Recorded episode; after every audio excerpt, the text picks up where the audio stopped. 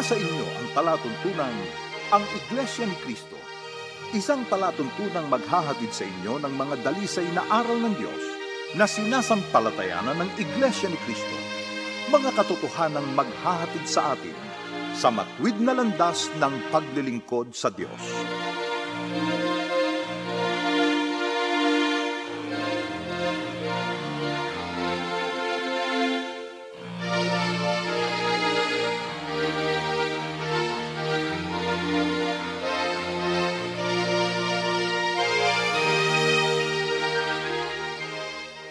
Sa pangalan po ng Iglesia ni Cristo, kami po malugod na bumabati at nangumusta sa lahat po ng naabot ng palatuntunan ito. Dalangin po namin sa ating Panginoon Diyos na nawa po ay nasa mabuti kayong kalagayan, sa piling po ng inyong mga mahal sa buhay. Ito pong muli ang inyong lingkod, ang kapatid na Jojo San Diego. At kasama ko po na maglilingkod sa inyong kapatid na Gerson Guevara. Maraming salamat po kapatid na Jojo at kumusta po kayo mga giliw namin tagapakinig. Gaya po ng lagi, hinahangad namin lubos po ninyong pakinabangan ang mga salita ng Diyos na ipaglilingkod namin sa inyo.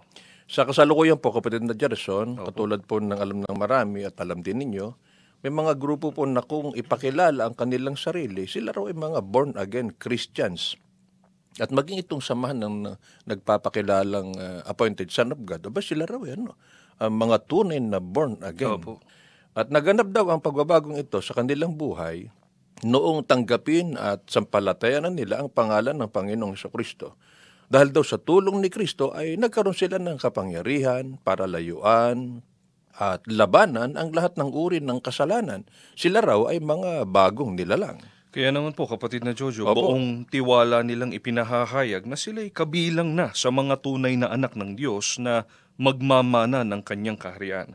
Ang mga taong ito ang kariringgan din po natin na nagsasabing hindi na kailangang umanib pa ng tao sa iglesia para maligtas. Opo. Sapat na raw po para sa kanila ang pagiging born-again Christian upang makapasok sa kaharian ng Diyos at ito raw po ay naaayon sa turo ng ating Panginoong Heso Kristo. Mahalaga pong ating paglingkod yan, kapatid na Gerson. Opo. Anong talata po sa Biblia ang ginagamit nilang batayan?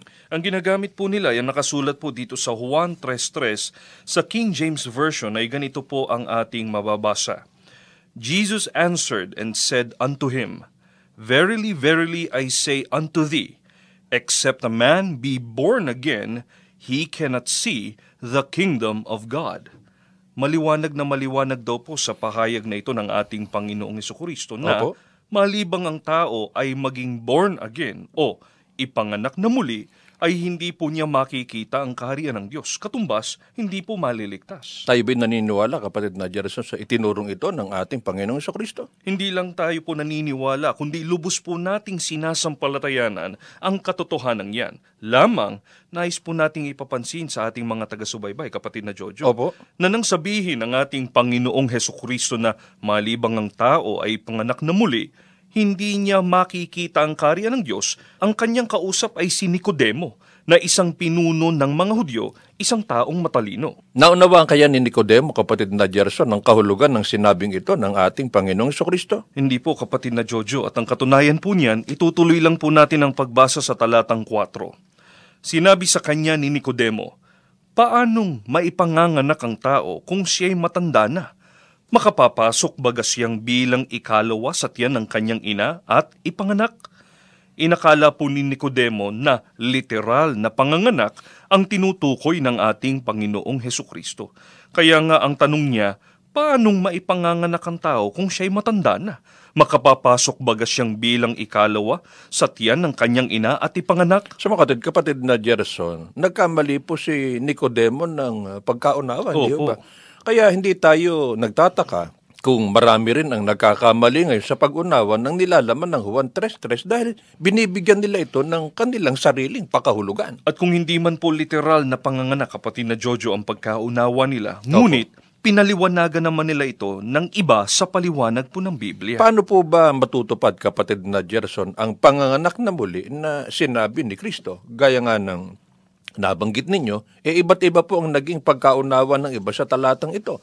Ang karaniwan po nating naririnig na sinasabi ng iba, eh sukat nang nagpahayag ang tao ng pagtanggap o pagsampalataya kay Kristo ay naipanganak na siyang muli o kabilang na siya sa mga tinatawag na born-again Christians. Tama po ba ito? Ang paniwalaan po natin, mga kababayan, ay ang itinuturo po ng Biblia at wag yung kung sino-sinong nagpapakilalang tagapangaral na ang sinasabi naman ibang-iba po sa katotohanang nakasulat sa Biblia.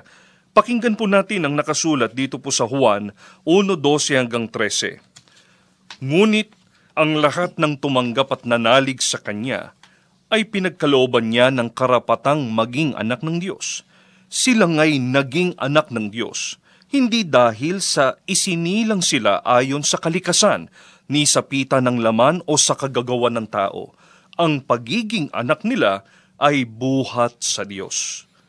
Maliwanag po ang itinuturo sa atin ng Biblia. Ang pagiging anak po ng Diyos ay karapatang buhat sa Diyos na matatamo ng tao sa pamamagitan ng pagtanggap at pananalig sa ating Panginoong Heso Kristo. Kaya nga sabi nila, kapatid na Gerson, eh tama kami. Hindi na kailangan ng iglesia para maging anak ng Diyos at maligtas. Sapat nang maging born again sa pamamagitan ng pagtanggap at pagsampalataya kay Kristo. Eh bago po sana sila nagkonklusyon, kapatid na Jojo, Opo. inalam muna sana nila kung paano nagiging anak ng Diyos ang mga tumanggap at sumampalataya sa ating Panginoong Heso Kristo. Eh paano nga po ba kapatid na Gerson, nagiging anak ng Diyos ang mga tumanggap at sumampalataya sa ating Panginoong Iso Kristo? Biblia pa rin po ang sasagot para sa atin. Ganito po ang nakatala sa unang Pedro 1.23. Tuloy pa natin sa talatang 22. Sapagkat muli kayong isinilang, hindi sa pamamagitan ng tao, kundi sa bisa ng buhay at walang kamatayang salita ng Diyos. Ngayong malinis na kayo dahil sa inyong pagsunod sa katotohanan. Ayon po kay Apostol Pedro, ang tao po ay muling isinisilang o nagiging born again, hindi po sa pamamagitan ng kanyang sarili, kundi sa pamamagitan ng pagsunod sa mga salita ng Diyos. Makatid kapatid na Gerson, ano po ang pagiging born again na sinasabi ng Biblia? Ito po mga giliw naming tagapakinig ay hindi po pangalan ng samahan, kundi proseso kung paanong ang mga tao ay magiging anak ng Diyos sa pamamagitan ng pagsunod sa mga salita ng Diyos at pagsampalataya sa ating Panginoong Heso Kristo tungo sa kanyang ikaliligtas. Marahil po kapatid na Gerson, eh, iniisip ng iba na sumusubaybay sa ating ginagawang pagtalakay, bakit po ba hindi maiwasang ipanganak na muli ang nagnanais na pumasok sa kaharian ng Diyos? Sasagutin po tayo ni Apostol Pablo sa pamamagitan ng kanyang sulat sa mga Kristiyanong taga-Roma noong unang siglo. Ganito po ang nakasulat sa Roma 8.21. Sapagkat ang sangnilikha ay palalayain sa pagkaalipin nito sa kabulukan at makakahati sa maluwalhating kalagayan ng mga anak ng Diyos. Ito po mga kababayan ang dahilan kung bakit hindi maiiwasang ang tao ay ipanganak na muli upang makapasok sa karya ng Diyos. Ano po ang dahilan kapatid na Gerson? Dapat po muna napalayain ang tao sa pagkaalipin ng kabulukan. Bakit kailangan pa yung kapatid na Gerson? Ano ba ang tinitiyak ng mga apostol kapag ang tao po ay nanatiling alipin ng kabulukan? Si Apostol Pablo pa rin po ang sasagot para sa atin dito naman sa unang Korinto 15.50. Itong ibig kong sabihin, mga kapatid, ang binubuo ng laman at dugo ay di magkakaroon ng bahagi sa kaharian ng Diyos, at ang katawang panlupa ay di maaaring magmana ng buhay na walang hanggan.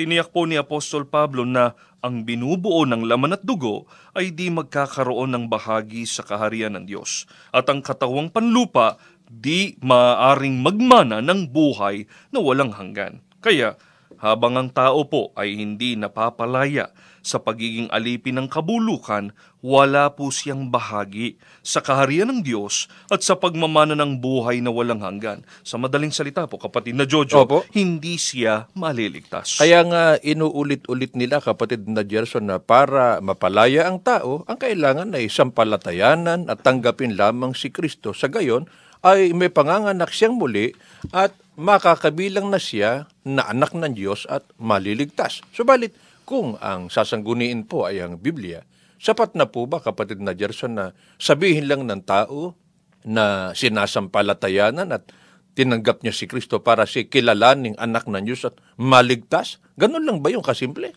Hayahan po nating Biblia ang sumagot sa atin, kapatid na Jojo. Opo. Ganito po ang mababasa naman natin sa unang Korinto 15.49 at 47 pa. At kung paanong tinaglay natin ang larawang ukol sa lupa, ay tataglayin din naman natin ang larawang ukol sa langit. Ang unang tao ay tagalupa na ukol sa lupa. Ang ikalawang tao ay tagalangit. Maliwanag po sa ating nabasa kung paanong tinaglay natin ang larawang ukol sa lupa ay tataglayin din naman natin ang larawang ukol sa langit. Sino po ba kapatid na Gerson ang tinutukoy na unang taong tagalupa at sino po naman ang ikalawang tao na tagalangit? Ayon po sa mga talatang ating binasa, ang unang taong tagalupa ay si Adan at ang ikalawang tao na tagalangit ay ang ating Panginoong Heso Kristo. Kaya kung paanong tinaglay po natin ang larawan ni Adan, ay dapat din naman nating paglayin ang larawan ng ating Panginoong Heso Kristo nang sa gayon makarating tayo sa karya ng langit. Paano po makikilala kapatid na Gerson ang mga tunin na tumanggap at sumampalataya sa ating Panginoong Heso Kristo? Paano po ba makikilala ang mga taong tinaglay ang larawan ni Kristo? Sa ikalawang Korinto 5.17, ganito naman po ang pagtuturo sa atin. Kaya't ang sino mang nakikipag-isa kay Kristo ay isa ng bagong nilalang. Wala na ang dating pagkatao, siya ay bago na. Ayon po sa Biblia, ang mga tunay na tumanggap at sumampalataya kay Kristo ay ang mga nakipag-isa sa Kanya upang maging bagong nilalang. Sila po, kapatid na Jojo, Opo. ang mga tunay na born again. Bagong nilalang ayon kay Apostol Pablo. Eh baka po sabihin nila kapatid na Gerson, kami nga ang mga tunay na nakipag-isa kay Kristo upang maging bagong nilalang. Kaya nga ang tawag sa amin ay mga born-again Christians. Sino po ba kapatid na Gerson ang mga tunay na nakipag-isa sa ating Panginoong sa Kristo? Sa Efeso 2.15, ganito po ang ating matutunghayan. Na inalis ang pagkakaalit sa pamamagitan ng kanyang laman, kahit kautusan na may mga batas at ang palatuntunan, upang sa dalawa ay lalangin sa kanyang sarili ang isang taong bago. Sa ganito'y ginagawa ang kapayapaan. Ang mga tunay pong nakipag-isa sa ating Panginoong Heso Kristo ay ang mga nakasama sa ginawang paglalang ng ating Panginoong Heso Kristo ng isang taong bago mula po sa dalawa. Alin po ba kapatid na Gerson ang dalawa na bumubuo sa isang taong bago? Pakinggan naman po natin ang nakatala sa Kolosas 1.18. At siya ang ulo ng katawan sa makatwid bagay ng iglesia. Ito po mga kababayan ang dalawang bumubuo sa isang taong bago. Alin-alin po yon? Ang ating Panginoong Kristo po bilang ulo at ang iglesia bilang kanyang katawan. Ang mga nagsasabi po na sila daw ay mga born-again Christians, ang nagsasabi kapatid na Gerson na hindi na kailangan at hindi raw mahalaga ang iglesia. Samantalang ayon po sa mga apostol, ang mga tunay na born-again Christians ay kaanib sa tunay na iglesia. Kaya kapag ang tao po, mga kababayan, ay wala o nasa labas ng tunay na iglesia, hindi pa siya kabilang sa mga tinatawag na mga born-again. Pansinin po natin kapatid na Jojo, Opo. kung totoo na tinanggap nila ang ating Panginoong Heso Kristo, eh bakit po nila tinatanggihan ng iglesia? Gayong ang tunay na iglesia, katawan po ng ating Panginoong Heso Kristo. Hindi po ba ang pagtatakwil sa katawan ay katumbas na rin ang pagtatakwil sa ulo nito? Sinasabi po ng iba kapatid na Gerson, kahit daw naman wala sila sa iglesia, natitiyak nilang sila'y naging born again na dahil sa sila'y nagbagong buhay. Binago na raw ni Lord. Yan ang kanilang ah, malimit sabihin. Binago na anya ko ni Lord. Opo. Oo. Sa tulong daw ni Lord, ay nabubuhay na sila ngayon sa kabanalan at hindi na sa kasalanan. Ang tunay po bang kabanalan ay magagawa ng tao sa labas ng tunay na iglesia? Ang sasagot po sa napakahalaga at napakasela na tanong na yan, walang iba po kundi ang ating Panginoong Heso Kristo mismo. Pakinggan po ninyo ang nakatala sa Juan 15.4, 1 at talatang 5 pa. Kayo'y manatili sa akin at ako'y sa inyo, gaya ng sanga na di makapagbunga sa kanyang sarili maliban na nakakabit sa puno. Gayon din naman kayo, maliban na kayo'y manatili sa akin. Ako ang tunay na puno ng ubas at ang aking ama ang magsasaka. Ako ang puno ng ubas, kayo ang mga sanga. Ang nananatili sa akin at ako'y sa kanya ay siyang nagbubunga ng marami, sapagkat kung kayo'y hiwalay sa akin, ay wala kayong magagawa. Sa binasa po natin kanina, kapatid na Jojo, Opo. itinulad po ni Apostol Pablo ang ating Panginoong Kristo at ang Iglesia sa isang taong bago. Opo. Ang ating Panginoong Kristo po ang ulo at ang Iglesia ang katawan.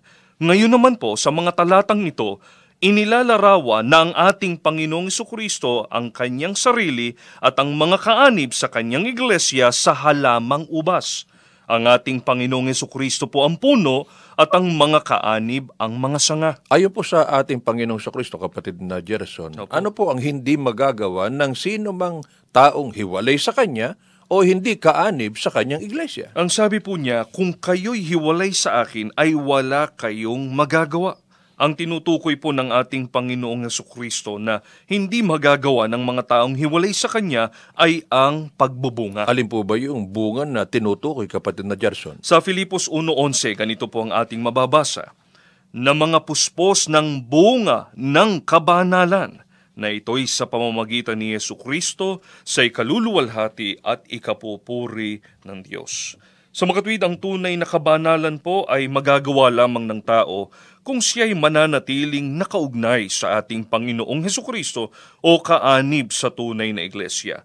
Tandaan po natin, mga giliw naming taga-subaybay, ayon po sa ating Panginoong Heso Kristo, ang sino mang hiwalay sa Kanya ay walang magagawa. Kaya kapag ang tao'y natiwalag sa tunay na iglesia, ah, wala na siyang kabanalan. Opo. Di ba? Eh kapag ang tao'y wala ng kabanalan, eh wala na rin kaligtasan. Tama po Kaya yun. kawawa ang tao pagka siya ay ah, nahiwalay sa tunay na iglesia. Opo. Eh baka naman sabihin ng iba, eh kahit naman kami hindi kaanib sa iglesia, eh mababait naman kami. Hindi kaya isaalang-alang ng Diyos yun at ituring na aming kabanalan at pagsaligan sa pagtatamo namin ng kaligtasan. Hindi tayo magbibigay ng sarili nating opinyon, kapatid na Jojo. Opo. Biblia po ang sasangguniin natin at ganito po ang mababasa natin sa unang Korinto 1.19.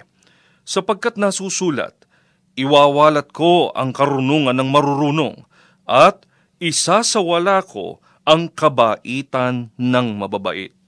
Huwag sana pong magkamaling isipin ng sino man na ang ating Panginoong Diyos po ay kalaban ng taong mababait.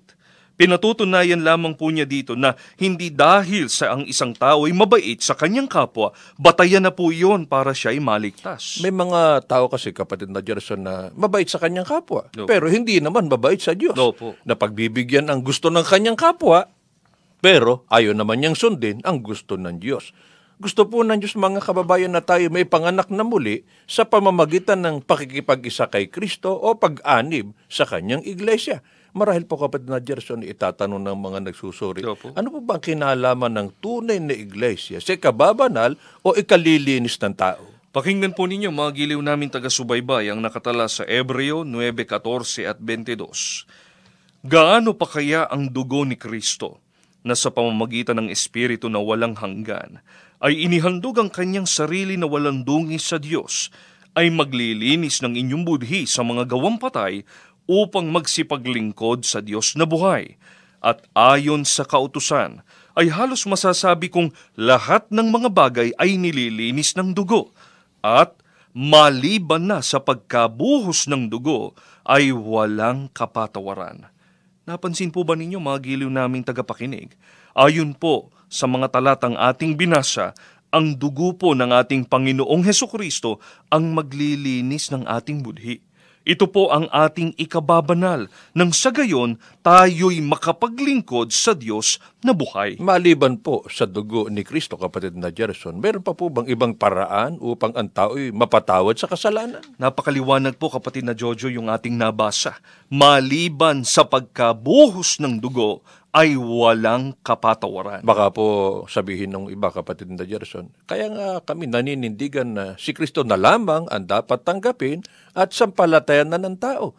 Hindi na kailangan ng iglesia sapagkat ang nagbuhos ng dugo upang matubos o mapatawad ang tao sa kasalanan ay si Kristo at hindi ang iglesia. Si Kristo ang manunubos, Hindi ang iglesia. Eh, hindi naman po natin itinuturo, kapatid na Jojo, na ang iglesia ang tumubos.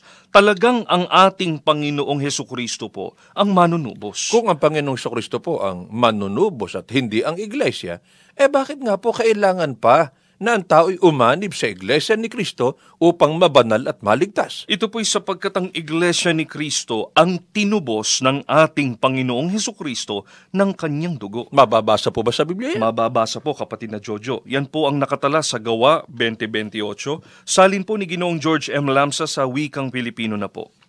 Ingatan ninyo kung gayon ang inyong mga sarili at ang buong kawan. Narito'y hinirang kayo ng Espiritu Santo ng mga katiwala upang pakanin ang Iglesia ni Kristo na binili niya ng kanyang dugo. Ayon po sa Biblia, ang Iglesia ni Kristo po ang binili, tinubos ng dugo ng ating Panginoong Heso Kristo. Kaya, kung paanong kailangan po natin ang ating Panginoong Heso Kristo na manunubos, kailangan din po natin ang tunay na Iglesia ni Kristo sapagkat ito po ang kanyang tinubos. Tandaan po natin mga kababayan, maliban sa pagkabus ng dugo ay walang kapatawaran. Kaya malibang ang tao'y umanib sa tunay na iglesia, eh hindi po siya mababanal. Kaya nasa iglesia ni Kristo po ang mga tunay na born again. Ang sinasabi ng iba kapatid na Gerson, Opo. kahit hindi sila kaanib sa iglesia ni Kristo ay mayroon din silang isinasagawang paglilingkod. Siguro raw naman, eh, sapat na yon upang sila'y maligtas. Tama po kaya ang paniniwala nilang ito? Pansinin po natin mga giliw namin taga-subaybay ang pahayag mismo ng ating Panginong Diyos. Nakasulat po sa Ezekiel 33.31. Ang bayan ko'y lumalapit sa iyo, gaya ng lagi nilang ginagawa, at nauupo sa harapan mo para makinig sa iyong mga salita. Ngunit, hindi naman nila isinasagawa. Ipinahahayag nila sa kanilang mga labi ang kanilang pagsamba. Ngunit, ang mga puso nila ay matakaw sa pakinabang na di makatarungan. Ang ating Panginoong Diyos po mismo ang nagpapatotoo Opo. na bagaman may mga tao na wari bagay lumalapit sa Kanya, nakikinig ng Kanyang salita, gayunman hindi naman po nila ito isinasagawa. At kung ipinahahayag man ng kanilang mga labi ang kanilang mga pagsamba, ngunit sila anyay matakaw sa pakinabang na di makatarungan. Dapat po nating hangarin mga kababayan na tayo ay maligtas. Subalit ang pagtatamo po ng pakinabang na kaligtasan ay dapat na masang-ayon sa katarungan o katwiran ng Diyos. Palaisipan po sa marami kapatid na Gerson. Opo. Bakit po kailangan pang mag-iglesia ni Kristo upang maligtas? Pakinggan po natin ang pahayag ni Apostol Pablo sa ikalawang Korinto 5.21. Yaong hindi nakakilala ng kasalanan ay kanyang inaring may sala dahil sa atin upang tayo'y maging sa kanya'y katwiran ng Diyos. Ayon po sa talatang ating binasa, yaong hindi nakakilala ng kasalanan ay kanyang inaring may sala upang tayo'y maging sa kanya'y katwiran ng Diyos. Napakahalaga po na malaman ng lahat kapatid na Gerson. Ano po ba ang katwiran ng Diyos tungkol sa taong nagkasala? Ganito pong mababasa natin mga giliw namin tagapakinig, nakasulat po sa Deuteronomio 24.16. Hindi papatayin ang mga magulang dahil sa mga anak, ni ang mga anak ay papatayin dahil sa mga magulang. Bawat tao'y papatayin dahil sa kanyang sariling kasalanan. Ito po ang katwiran ng ating Panginoong Diyos. Ayon po sa binasa natin, hindi papatayin ang mga magulang dahil sa mga anak, ni ang mga anak ay papatayin dahil sa mga magulang.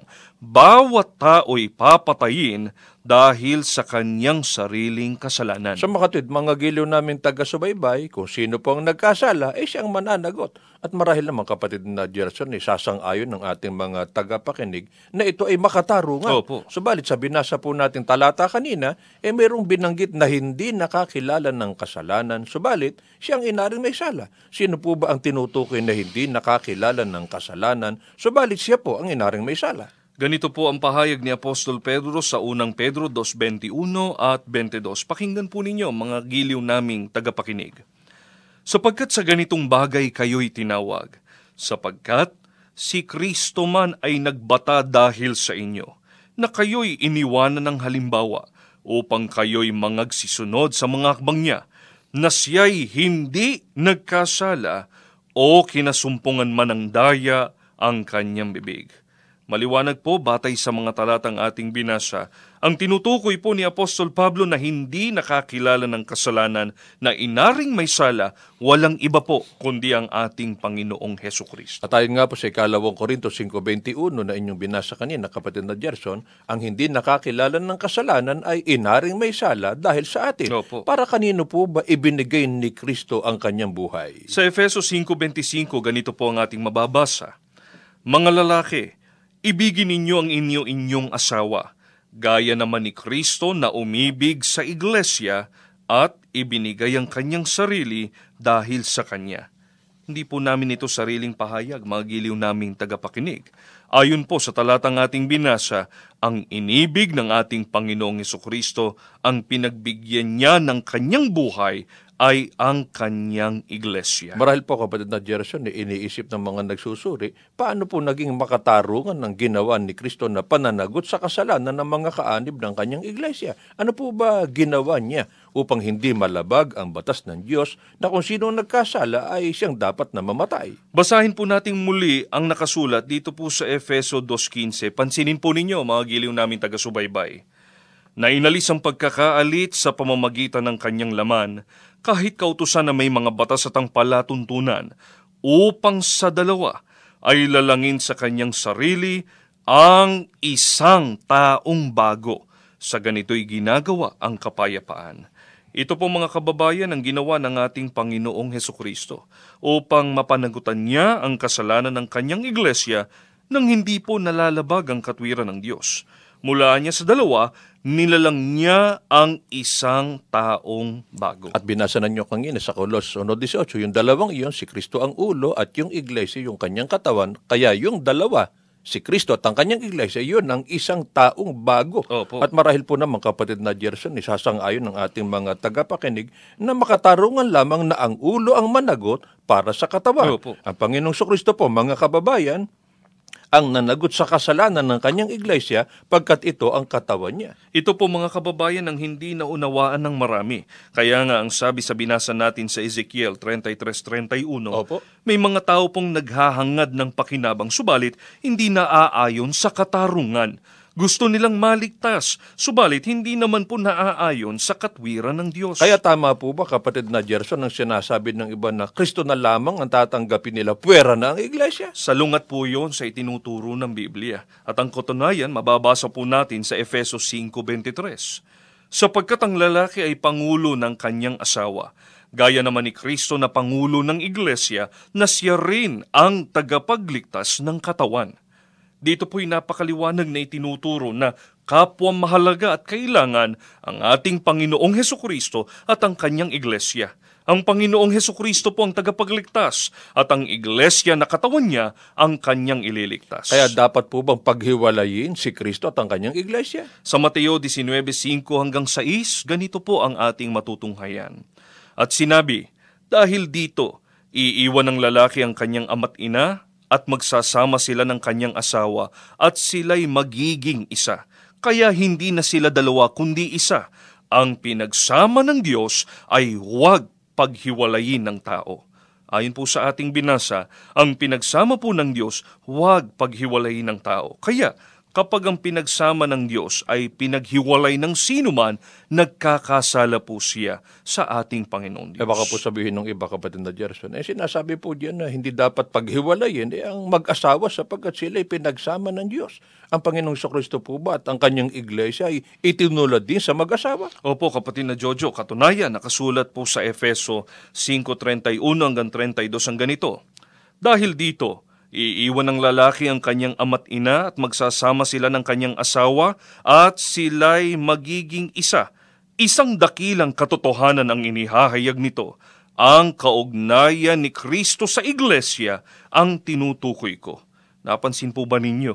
Ang ating Panginoong Kristo po at ang kanyang iglesia itinulad din sa mag-asawa. Tandaan po natin, ang pinagsama ng Diyos hindi dapat paghiwalayin ng sino mang tao. Kaya hindi dapat paghiwalayin ng sino mang tao ang ating Panginoong Yeso Kristo at ang kanyang iglesia, ang tagapagligtas at ang ililigtas. Harap po ng mga katotohanan ito na inilahad namin sa inyo, mga gilo namin tagapakinig, ay napatunayan po namin sa inyo sa pamamagitan ng Biblia, hindi po maiwasan ng sino mang naghahangad na maging tunay na born again ang pag-anib sa tunay na iglesia. Ito po ang ating ikababanal at ikaliligtas. Muli po, salamat po sa inyong pagsubaybay. Tayo po'y mananalangin. Panginoon naming Diyos, salamat po ng maraming marami sa iyo. Opo. Muli, maliwanag na naipahayag ang iyong mga banal na katotohanan. Amen. At ngayon, nakikiusap po ang bawat isa sa amin. Opo. Lahat nawa ng narating ng mga katotohanan ito. Opo. Maawa ka pong mabuksan ang kanilang mga puso't isipan. Amen. Makasama po namin sa mga tunay na paglilingkod sa iyo. Amen. Patuloy mo pong basbasan ang kabuuan ng iglesia. Opo. Basbasan at pagpalain ng tagapamahalang pangkalahatan Amen. nang kami maihatid sa aming kaligtasan. Amen. Buo na po ang aming pag-asa. Opo. Dininig mo po ang aming mga panalangin. Opo. Pinatawad kami sa aming mga kasalanan. Amen. Ang lahat sa pangalan po ng aming Panginoong Heso Kristo. Amen.